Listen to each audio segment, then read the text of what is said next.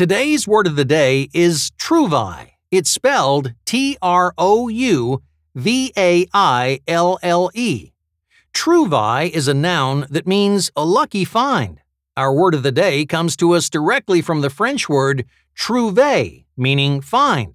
But a trouvaille is lucky, which in some cases means something found that wasn't being looked for. The old book I found at the yard sale turned out to be quite a trouvaille. I later discovered it was worth thousands of dollars. Once again, trouvaille is spelled T R O U V A I L L E.